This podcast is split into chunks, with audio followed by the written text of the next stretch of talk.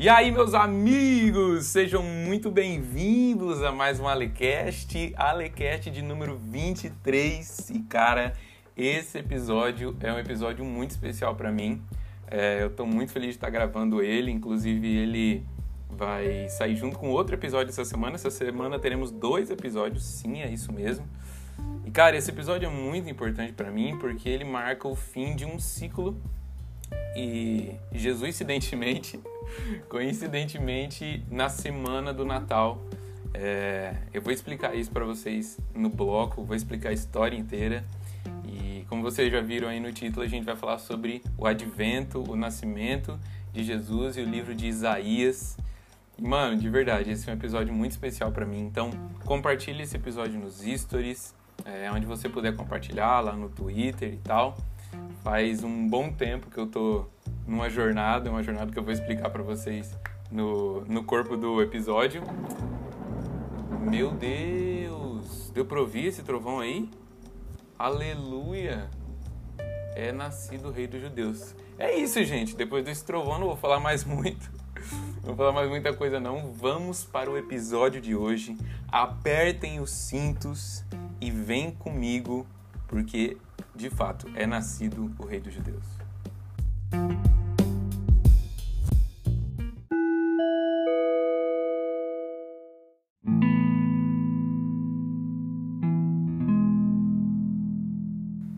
Bom, meus amigos, vou contar para vocês agora a história desse episódio. Por que esse episódio é tão importante para mim, tão especial para mim? É, hoje é dia 21 de 12 de 2020, estamos na semana do Natal e há mais de sete meses atrás, mais ou menos sete meses atrás, eu senti do Senhor, tive uma direção do Senhor de me dedicar à leitura e ao estudo dos livros proféticos da Bíblia. E durante uma aula do Victor Vieira na mentoria, eu acho, era na mentoria, ele falou sobre se inscrever na escola dos apóstolos e profetas. E aquilo marcou muito a minha vida porque foi uma confirmação de algo que Jesus já estava ministrando no meu coração. E eu começaria por Isaías, né, que é o primeiro livro ali dos profetas maiores. E eu já estava procurando um comentário para comprar, para começar a me dedicar exclusivamente a isso, a focar nisso. E daí eu ganhei um comentário enorme de Isaías do meu amigo Vitor Bruno, lá de, de Florianópolis. E eu comecei a mergulhar em Isaías. Aquilo foi uma mais uma confirmação para mim, né? E eu comecei a mergulhar, entrar nessa jornada do livro de Isaías há sete meses atrás, um pouquinho mais de sete meses atrás.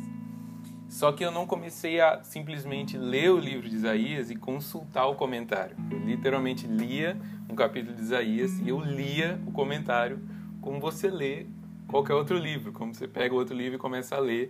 Eu lia todo o comentário, as notas de rodapé e tudo. Não, não virei um especialista em Isaías, mas com certeza é, me ajudou a me aprofundar muito. Os meus afetos pelo Senhor cresceram.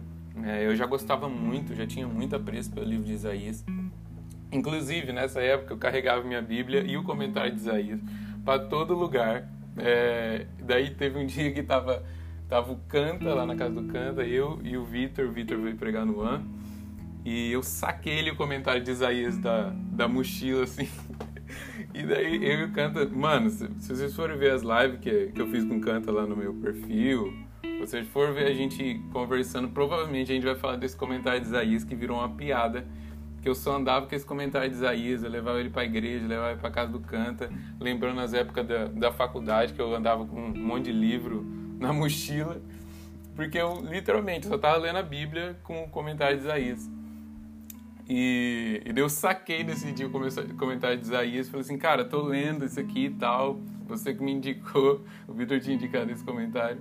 Ele falou, você tá lendo o comentário? Eu falei, isso, eu tô lendo o comentário. Ele falou, você não tá consultando o comentário. Não, eu tô lendo. Ele falou, nossa, cada um com a sua jornada, né?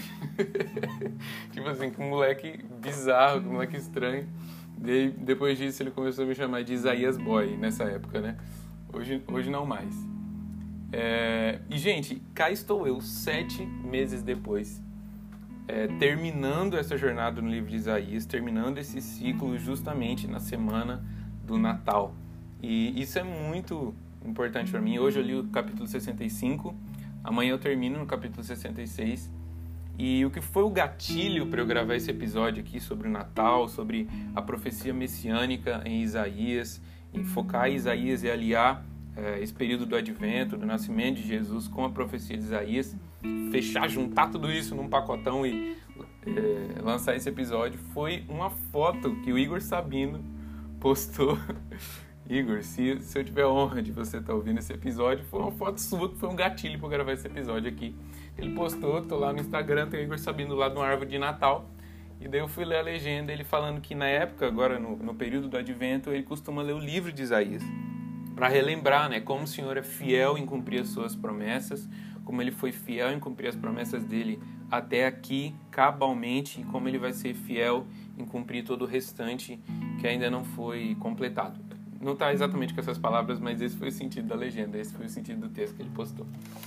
E, e daí esse foi o grande gatilho para eu gravar esse episódio aqui, esse episódio extra, né? Cara, eu falei, nossa, vou juntar o fim do meu ciclo na, na jornada em Isaías, fim desse ciclo, né? É, especificamente Isaías, com o Natal, com, com o, o período do, do, do, Advento, né? O nascimento de Jesus, a encarnação, com escatologia. Então a gente vai falar de tudo isso hoje e esse episódio vai ser lindo enquanto os céus trovejam aqui fora. Então, é... beleza, já falei. Eu tô aqui com, tô com meu como que é o nome disso aqui, gente? O meu roteiro aqui, gente. Mas vocês sabem como que eu não faço roteiro, né? Que esse episódio aqui é um episódio freestyle, batalha de rima. Só que eu fiz um esboçozinho aqui para mim conseguir organizar bem as ideias e a gente conseguir é, aproveitar o máximo do que o Senhor quer falar com a gente, enquanto a gente passeia aqui pela profecia de Isaías, é, poderosa mensagem de Isaías, que proclama o Messias que haveria de nascer, sofrer e o Messias que há de vir reinar, governar a terra. E começando antes de Isaías, a gente não começa esse episódio em Isaías. É, talvez algumas pessoas já estejam habituadas com o que eu vou falar aqui, mas outras não.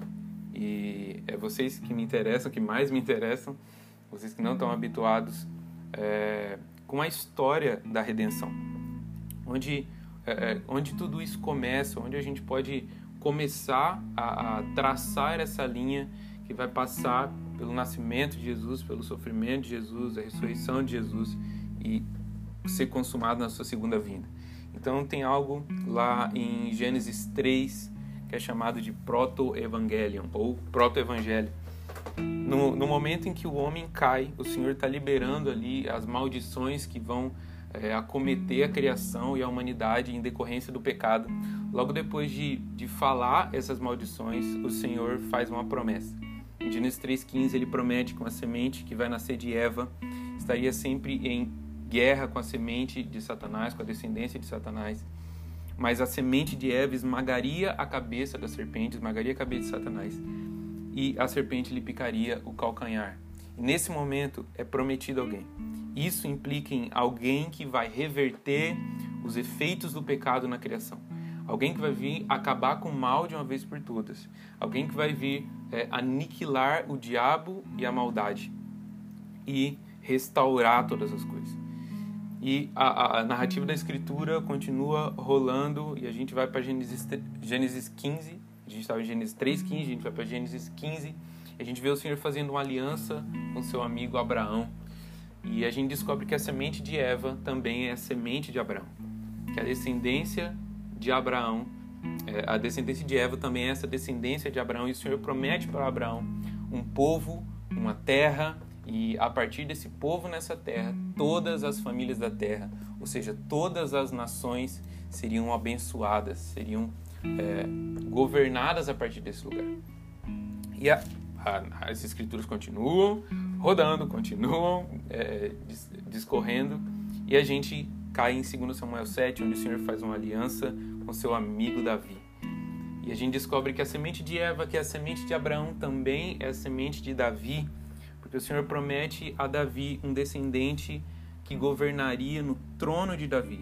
na cidade de Jerusalém, a cidade do grande rei, a nação de Israel, governaria todas as nações.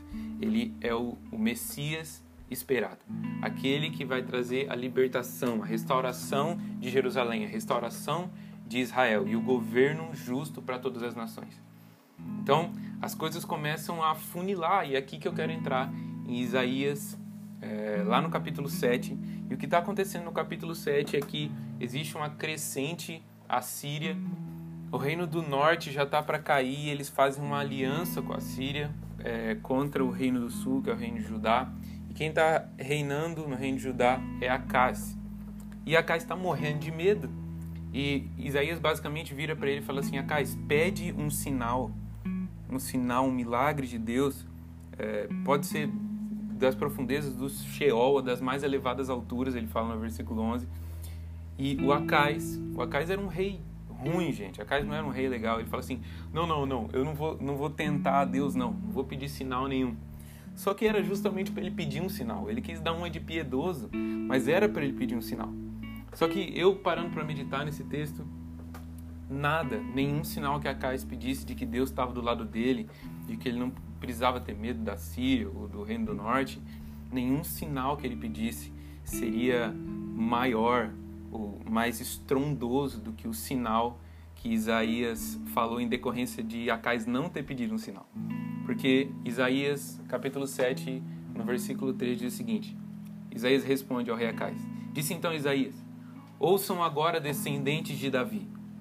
Não basta abusarem da paciência dos homens, também vão abusar da paciência do meu Deus. Por isso, o Senhor mesmo lhes dará um, o sinal. O Eterno, o Senhor, Ele mesmo vos dará um sinal. Eis que a virgem ficará grávida e dará à luz a um filho, e o nome dele será Emanuel, Deus conosco. Então, o, o, o Acais, já que você não pediu um sinal, eu vou falar de um grandioso sinal. Um sinal de que o Senhor ele é fiel para cumprir as promessas, as promessas que ele fez um sinal de que você não precisa ficar fazendo aliança com um ou aliança com outro, é, dependendo de alianças com outras nações para se defender de quem quer que seja. O sinal é que a virgem ficará grávida e ela vai dar à luz a um filho, e o nome desse filho é Emanuel, Deus conosco. Nossa, de repente, a, a, a, tudo que a gente falou até aqui, a semente de Eva, a semente de Abraão, que é a semente de Davi, a gente fica sabendo que essa semente é Emanuel. O Messias é Deus conosco. E existe um, um, grande mistério no Antigo Testamento com relação a isso, como que o homem que vem libertar Israel também é Deus. Como o Messias é Deus conosco, como o Messias é Emanuel, porque esse Emanuel aqui, ele é o Messias. Esse Emanuel, Deus conosco, ele é o grande prometido, a semente esperada, o descendente desejado. Isso está em Isaías 7, o grande texto de que a virgem ficará grávida. Olha como esse texto é específico. Eu quero que a gente foque também na especificidade, eu não sei nem se essa é a palavra, do texto. Como a profecia de Isaías é específica, como que parece que Isaías está realmente vendo o desenrolar da situação como ele está realmente vendo o, cumprimento da profecia de forma literal, como se ele estivesse contando para a gente a forma e os detalhes com as quais uh, uh, as dinâmicas, as, as, dinâmicas que a profecia vai uh, envolver no seu cumprimento. Desde Isaías 7 a gente vai para Isaías 9. Eu quero ler os textos com vocês, eu quero que, que enquanto eu leio os textos, o Espírito ministre no coração de vocês. Eu acho que Nenhuma explicação que eu possa dar pode ser mais forte do que a própria ministração do Espírito Santo enquanto nós lemos as profecias, enquanto nós lemos a Escritura, enquanto nós entendemos, enquanto lemos, que Deus é fiel para cumpri-las. E lá em Isaías 9, versículo 1 diz o seguinte: Contudo, não haverá mais escuridão para os que estavam aflitos. No passado ele humilhou a terra de Zebulon e de Naphtali, mas no futuro honrará a Galiléia dos gentios, o caminho do mar junto ao Jordão. O povo que caminhava em trevas viu uma grande luz. Sobre os que viviam na terra da sombra da morte raiou uma luz. Fizeste crescer a nação e aumentaste a sua alegria. Eles se alegraram diante de ti como os que se regozijam na colheita, como os que, os que exultam quando dividem os bens tomados na batalha, pois tu destruíste o jugo que os oprimia, a canga que estava sobre os seus ombros e a vara de castigo do seu opressor, como no dia da derrota de Midian. Pois toda bota de guerreiro usada em combate e toda veste revolvida em sangue serão queimadas como lenha no fogo, porque um menino nos nasceu, um filho nos foi dado e o governo estará sobre os seus ombros. Como, como, como esse menino que acabou de nascer tem um governo sobre os ombros? E ele continua: e ele será chamado maravilhoso conselheiro, Deus poderoso, Pai eterno e príncipe da paz, como um menino que nasceu. E, e, e, a gente já viu que esse menino nasce de uma virgem, ele é Emanuel. Como esse menino, ele é o Pai eterno. Como essa criança é Deus poderoso. Como essa criança tem o governo sobre os seus ombros. Como essa criança estenderá o seu domínio e haverá paz sem fim sobre o trono de Davi e sobre o seu reino, estabelecido e mantido com justiça e retidão desde agora e para sempre. O zelo do Senhor dos exércitos fará isso. Uau! Uau! A profecia está dizendo que uma criança vai nascer. Essa criança é Emmanuel, Deus conosco, e essa criança é o descendente de Davi. E esse texto de Isaías 9 é um dos textos mais. Um dos meus textos favoritos, porque eu quero dissecar um pouquinho ele aqui com vocês. No, principalmente no versículo que fala, porque um, um menino vos nasceu, um menino nos nasceu, um filho nos foi concedido, versículo 6. Meus amigos, é um menino que nasceu. Sabe, é, a gente vê a profecia de uma, sabe, numa, numa bordoada só, blau, e esse menino é poderoso conselheiro, maravilhoso conselheiro de Deus poderoso. Só que é, não é que essa criança é o poderoso chefinho, que ela já nasceu governando, que ela já nasceu é, é, é exercendo o seu domínio, aumentando o seu domínio. Mas o nascimento dessa criança garante que todas essas coisas, o nascimento da criança garante que Deus estará entre o povo. O nascimento da criança garante que, que o, o, o, o seu domínio vai aumentar é, para sempre. O nascimento da criança garante que haverá paz sem fim sobre o trono de Davi, porque essa criança garante, e essa criança de fato é o governante que vai reinar para sempre no trono de Davi. Esse menino que nasceu e um filho nos foi dado e o governo estará sobre os seus ombros. E aqui está escrito: e ele será chamado. A expressão é: alguém chamará seu nome. Esse é, é, ele está evo, ele está evocando a imagem de Salomão, filho de Davi. Porque quando Salomão nasce, é, Davi dá o nome dele de Shelomo, que é homem de paz. Mas o Senhor fala para Natan e diz o seguinte para o profeta Natan: Natan, vai lá e fala para Davi que para mim ele se chama Gedidias. E Natan passou a chamar Salomão de Gedidias, amado do Senhor. Salomão foi o único dos filhos de Davi que recebeu um nome diretamente de Deus. O que esse texto aqui está falando de forma indireta é que esse menino que vai nascer, o Emanuel, o Messias, é o Salomão perfeito. É por isso que lá, quando a gente vai ler os evangelhos, o Senhor vira no batismo de, no batismo de Jesus e fala: Esse é o meu filho amado, em quem eu me comprazo.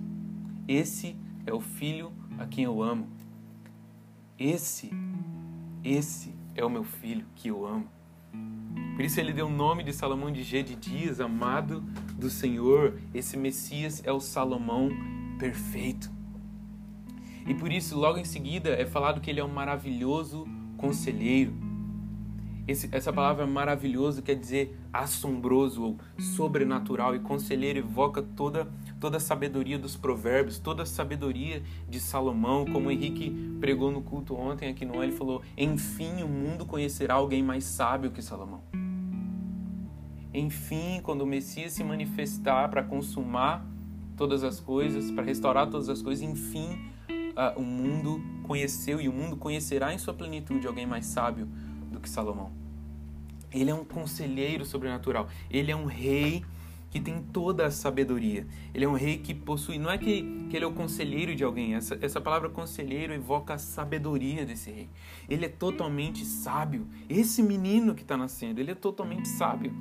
Além de um maravilhoso conselheiro, ele é Deus poderoso, El Gibor, que quer dizer Deus guerreiro. Ele é plenamente sábio, mas ele é plenamente forte. Ele, ele, ele é plenamente sábio, mas ele é plenamente um guerreiro.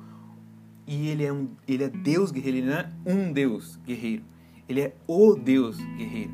Ele é o Senhor dos exércitos. E ao mesmo tempo é um menino. Meu Deus. Ele também, além de maravilhoso conselheiro, Deus poderoso ou Deus guerreiro, El Gibor, ele é Pai eterno. Pai eterno.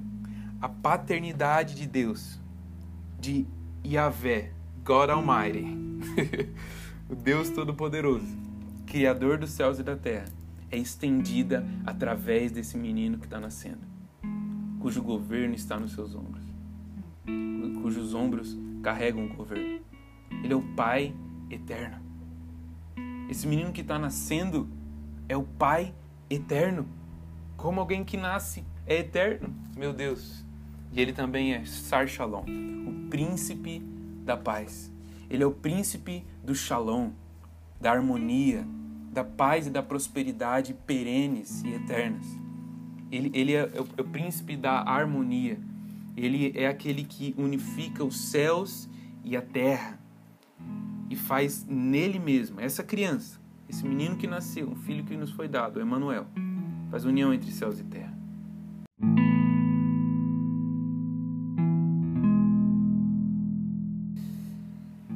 E ele é um governante que estenderá o seu domínio, como a gente já viu, e o texto termina falando que o zelo do Senhor dos Exércitos fará com que tudo isso se realize. E a gente continua crendo, a gente continua esperando, a gente continua vendo, e a gente vai para Isaías 11, versículo 1, que diz o seguinte: Um ramo surgirá do tronco de Jessé. Jessé é o pai de Davi. Então a gente entende que, é, mais uma vez, a confirmação de que esse Messias é descendente de Davi. Mas fala que um ramo surgirá do tronco de Jessé e das suas raízes brotará um renovo. E mais para frente no versículo 10 fala naquele dia a raiz de Jessé se erguerá como um sinal para os povos, será procurada pelas nações e a sua morada se cobrirá de glória. Ao mesmo tempo em que essa criança é um ramo que sai de Jessé, no sentido, por que, que ele não fala que é simplesmente um descendente de Davi? Por que, que fala que é um ramo que sai do tronco de Jessé? Porque um, um, um, simplesmente dizer que ele é um, descendente de Davi é bastante genérico. Isso é, isso é dito em várias outras partes do livro de Isaías mesmo. Mas dizer que ele é, uma, que é um, um ramo que sai de Jessé quer dizer que ele é um outro igual ao filho de Jessé. Ele é um outro Davi. Além de ser um Salomão perfeito, ele é um Davi perfeito. Ele é o Davi perfeito. Mas ao mesmo tempo que ele é um broto do, do tronco de Jessé, ele é a própria raiz de Jessé. Ao mesmo tempo em que ele nasce de Jessé, é Jessé que nasce dele. Cara, eu imagino, eu imagino quando qual era a, a esperança no coração das pessoas que ouviam essa mensagem. Esse grande mistério, como Deus Todo-Poderoso é o Messias e como o Messias, Deus Todo-Poderoso, se é que é, eles conseguiam articular essa realidade dentro da cabeça deles. Mas, meus amigos, existiam pessoas que estavam esperando. Existiam muitas pessoas que ardentemente, piedosamente estavam aguardando a manifestação desse libertador, gerações após gerações, ano após ano, nascimento após nascimento. Eles esperavam o nascimento dessa criança que traria libertação. E lá em Lucas 2, quero que a gente vá lá para Lucas 2, está escrito o seguinte: De repente, uma grande multidão do exército celestial apareceu com o anjo louvando a Deus e dizendo, Lucas 2,13: Glória a Deus nas alturas e paz na terra aos homens, aos quais ele concede o seu favor, ou aos homens aos quais recebe a sua graça. Esse coral de anjos, meus amigos, está adorando uma criança que está num, num coxo de animais. Esse coral de anjos começa a cantar em louvor a uma criança que está pelada no lugar, deitada no lugar onde os animais comem, onde os animais comiam. Essa criança, nascida em Belém, nascida de uma virgem, como disse Isaías 7, é Emanuel. O Emanuel nasceu e os anjos vieram adorá-los e pastores vieram adorá-los e os animais nos campos vieram adorá-lo e, e, os, e os sábios vieram trazer-lhe presentes porque era nascido o rei dos judeus, o Messias esperado, esse Messias que Isaías está falando e que a gente está lendo aqui vez após vez. A profecia de Isaías não é uma história sem fim, uma história que é, é, é uma ilustração de alguma coisa, de alguma coisa que não pode ser apalpada, uma ilustração de alguma coisa imaterial. A criança estava no coxo dos animais. A criança tinha saído do útero de Maria. Maria sentiu dor porque não era uma criança imaterial. A profecia tinha se tornado carne, mas não era simplesmente a profecia. Deus tinha se feito carne. Deus se fez carne nessa criança deitada na manjedoura. Uau, cara! Ah, uma vez eu vi a Carol Basso falando, eu não sei quem ela estava citando, mas ela disse que a encarnação é um susto a encarnação é um soco na cara do pecado e a encarnação é um grande susto, porque por mais que isso já tivesse está, é, é, tivesse sendo profetizado a respeito disso, é um grande susto Deus se fazer homem. Como Deus pôde se fazer carne? Sabe, o, no livro Excelências de Cristo do Alan Hood, ele cita um outro livro que é do Max Lucado, onde ele fala sobre 25 perguntas né, hipotéticas que ele teria feito a Maria. E uma das perguntas, das várias perguntas que eu lembro é: como era ter Deus mamando no seu peito? Como era? Como era ouvir Deus encarnado chorando? Como era? Meus amigos, Deus encarnado teve o seu bumbumzinho limpado por Maria. Deus encarnado precisava chorar e gritar para ser alimentado. Deus encarnado precisou ter seus cabelos cortados. Deus encarnado precisou de alguém que desse banho nele. Deus encarnado precisou de alguém que o amamentasse. Deus encarnado precisou de alguém que cuidasse das feridas do joelho dele, quando ele caía, quando ele se ralava, quando ele estava brincando. Deus encarnado, Deus se fez homem. Não foi só a profecia que, que se materializou ali, é o próprio Deus que se fez carne. Não, não é uma história. Os anjos estão cantando glória a Deus nas alturas e paz na terra entre os homens, porque nasceu aquele que vai fazer paz entre céus e terra, aquele que vai reverter os efeitos do pecado. Vamos a Belém e vejamos isso que aconteceu e que o Senhor nos deu a conhecer. Então, correram para lá e encontraram Maria e José e o bebê deitado na manjedoura. Depois de o verem, contaram a todos os que lhes fora dito a respeito daquele menino. E todos os que ouviram o que os pastores diziam ficaram admirados. Gente, esse menino é aquele de quem Isaías falou. Gente, esse menino é aquele de quem Miqueias falou, que o governante viria de Belém. Maria, porém, guardava todas essas coisas e sobre elas refletia no seu coração. E, e o, no, ainda no capítulo 2 de Lucas, eu quero falar desses dois, Simeão e Ana, e deixar eles como um grande exemplo para nós.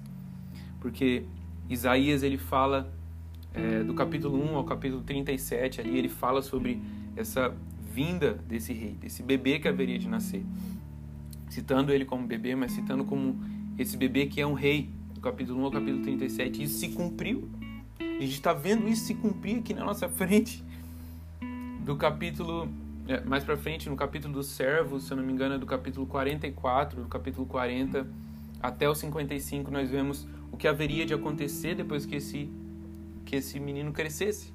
Depois que o Messias crescesse, que ele é o servo sofredor, que ele haveria de sofrer, era necessário que ele sofresse e morresse por uma causa. E do capítulo 59 até o 66, nós vemos que esse menino, essa criança que nasceu, que é o servo sofredor que sofreu, também é um conquistador ungido, o rei que vem governar. E Simeão e Ana, que em Lucas 2 são grandes exemplos que eu quero deixar para a gente nesse. É, nos encaminhando aí para finalizar esse, esse episódio. Gente, eu tô muito. Eu tô me segurando aqui porque isso é muito forte para mim. Provavelmente agora deu um soco aqui no microfone, desculpa. Tava mexendo na mão. Vamos lá. Então, no capítulo 2, no versículo 25, está escrito o seguinte: Havia em Jerusalém um homem chamado Simeão, que era justo e piedoso e esperava a consolação de Israel. O Espírito Santo estava sobre ele. E fora-lhe revelado pelo Espírito Santo que ele não morreria antes de ver Cristo, o Senhor. Uau, o Espírito Santo estava sobre Simeão. Espírito Santo tinha comunhão. Simeão tinha comunhão com o Espírito Santo. O Espírito Santo falou para ele: Simeão, você não vai morrer antes de ver o Cristo. Você não vai morrer antes de ver o Messias. Você vai ver ele. Movido pelo Espírito, Simeão foi ao templo. Quando os pais trouxeram o menino Jesus para lhe fazer conforme requeria o costume da lei, Simeão tomou nos braços. Imagino, cara, eu quero que você imagina Simeão, os olhos, a expressão de Simeão, se aproximando de José e de Maria sabendo por confirmação do Espírito que aquele era o Messias. Quero que você consiga enxergar a expressão nos olhos dele. Quero que você consiga expressar a esperança tomando forma. Ele diz o seguinte ao soberano: Como prometeste, agora pode despedir em paz o teu servo, pois os meus olhos já viram a tua salvação, que preparaste à vista de todos os povos, luz para a revelação aos gentios e para a glória de Israel, o seu povo. Luz para os gentios. Luz para os gentios, como está escrito em Isaías 9. E para a glória de Israel, o teu povo. Esse é que vai brilhar. A luz dele. Esse é aquele, meus amigos, que ilumina toda a cidade. A cidade santa de Deus. A cidade não precisa do sol e nem da lua porque o Senhor a ilumina e o Cordeiro é o seu candelabro. Ele é a luz dos gentios e glória para Israel, seu povo. E ali também estava Ana, filha de Fanuel, da tribo de Asser. Era muito idosa, havia vivido com seu marido por sete anos depois de se casar. Então permanecia viúva até a idade de 84 anos e nunca deixava o templo, adorando jejuando e orando dia e noite. Tendo chegado ali naquele momento, deu graças a Deus e falava a respeito do bebê Jesus a todos que esperavam a redenção de Jerusalém. Tinha gente esperando o Messias. Tinha gente que estava esperando o nascimento desse menino. Orando, adorando, jejuando. Essa mulher, essa viúva. Essa viúva com 84 anos estava esperando essa criança. E nós somos aqueles, meus amigos. Eu vou falar sobre isso no final. Esses, os que vigiam, os que oram, os que jejuam, os que adoram e os que proclamam que assim como a profecia de Isaías se cumpriu para o nascimento desse bebê, a profecia de Isaías se cumprirá para a vinda do rei ungido que vai governar as nações. E o engraçado é que Ana estava proclamando a todos que esperavam a redenção de Jerusalém. A redenção de Jerusalém e de Israel, porque esse rei de, de Israel, o rei dos judeus, é o rei de todas as nações. A redenção de Jerusalém significa a redenção de todas as nações. E meus amigos, a gente acabou de ver que a profecia se tornou vida, mais do que isso, a profecia se tornou viva, e mais do que isso, Deus se tornou carne. E eu estava conversando com um amigo esses dias, e ele me falou, cara, quanto mais eu estudo escatologia, mais eu fico pensando, mano, essas, essas paradas, essas paradas são impossíveis de acontecer. Quanto mais eu estudo, mais pilhado eu fico de, mano, como essas coisas vão acontecer? Como as coisas descritas em Apocalipse vão acontecer? Como as coisas descritas em Daniel vão acontecer? Como as coisas descritas nos profetas, nos outros profetas, nos evangelhos vão acontecer? Porque parece, parece impossível. E eu falei para ele, mano, as coisas que hoje são profecias futuras vão se consumar diante dos nossos olhos e vão se tornar a história para a gente contar. Assim como hoje a gente conta que Jesus nasceu e Jesus nasceu. Nós vamos contar que Jesus prometeu que viria e nós vimos ele vindo. Sabe por quê? Porque na, na, nessa segunda parte de Isaías que eu falei para vocês, que é do capítulo 44 até. Falei até onde? Até os 50. Do 44 ao 55, né? Não me lembro direito.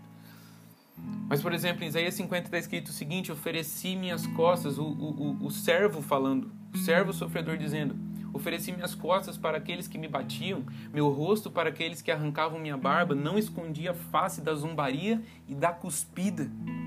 Isaías profetizando a respeito de que o Emanuel, a criança que nasceu, cresceu, cresceu em graça conhecimento, Jesus seria humilhado seria zombado, seria cuspido. Parece que Isaías está vendo e narrando 700 anos antes de todas essas coisas acontecerem.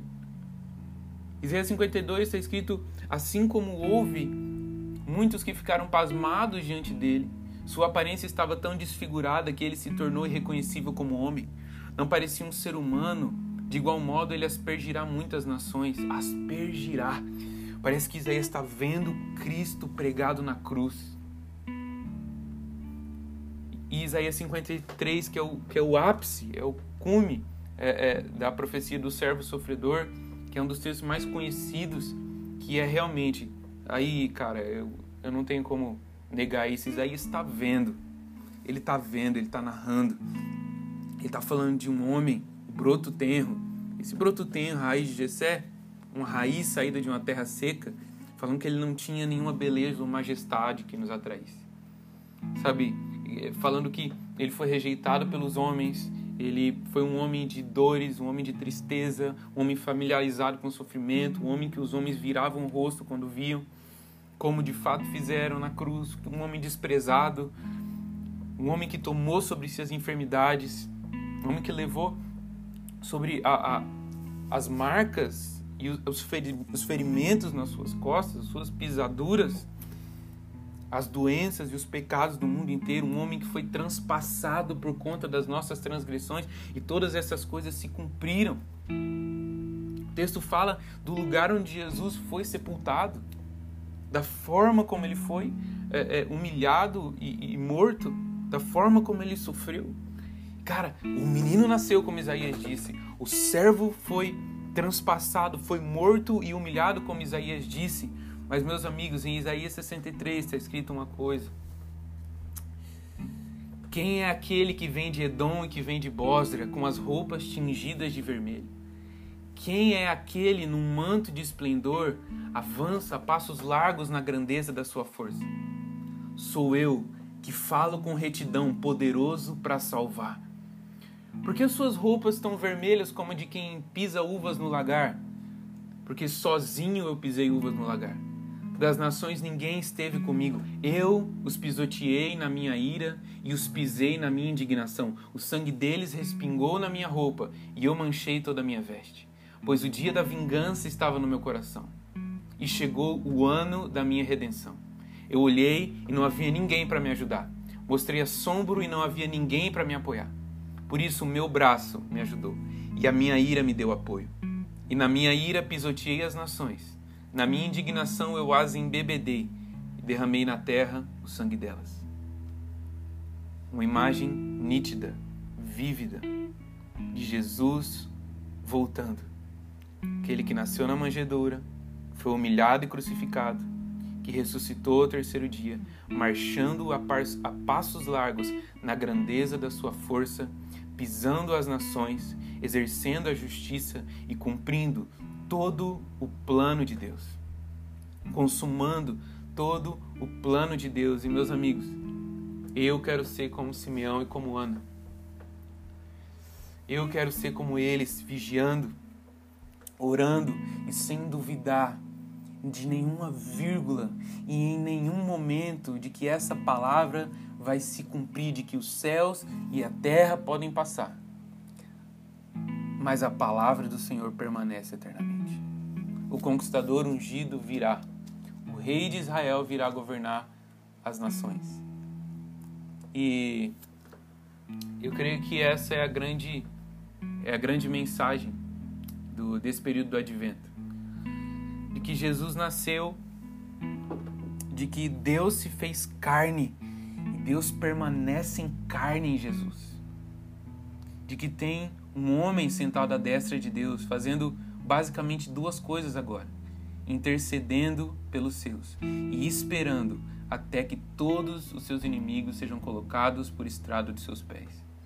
Por mais que quando nós olhamos para as profecias a gente possa pensar, nossa, isso é impossível eu acho que também era impossível para Simeão e para Ana acreditarem que Deus se faria carne em uma criança e de que aquela criança era o Cristo.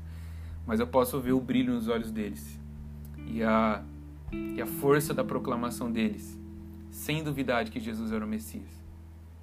E que assim sejamos nós. Que a nossa vigilância seja como de Simeão de Ana.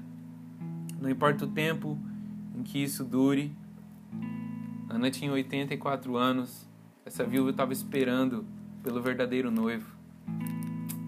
Simeão só estava esperando os seus olhos contemplarem o noivo, contemplarem o rei de Israel para se despedir dessa vida. Que nós estejamos com esse mesmo tipo de expectativa. Importa quanto tempo a gente vai esperar, não importa pelo que a gente vai passar. E não importa quão impossível isso pareça. Assim como Isaías profetiza do, um, do capítulo 1 ao 37, da vinda desse Messias, da vinda desse, desse rei que nasceria como um homem. Assim como ele fala do sofrimento desse servo, Isaías 59 ao 66 também fala de como esse rei vem e de tudo que vai acontecer em decorrência da sua vinda. Que a gente não duvide disso em momento algum. Eu espero que você tenha sido abençoado por esse episódio. Eu espero que no seu coração possa nascer um amor, uma paixão profunda pelas Escrituras, especialmente pelos livros proféticos, e que o Espírito Santo possa revelar para você que na sua comunhão com o Espírito Santo, na leitura das Escrituras e no anseio ardente, no amor ardente por Jesus, você possa ser como Simeão e como Ana, é, nós possamos esperar ardentemente, com paixão ardente, com amor ardente, com devoção e piedade, aquele que vai vir cumprir todas as promessas que ainda não foram cumpridas. Gente, é isso. É, eu pensei que esse episódio ia ficar mais curto, mas eu estou muito feliz de ter gravado ele. Espero que vocês tenham gostado. Essa semana tem episódio de novo. E, cara, é nós. Até quinta, quinta-feira ou sexta-feira, não sei. Até o próximo episódio dessa semana. Curte esse daqui, depois a gente pensa no outro. É nós, meus amigos. Maranata.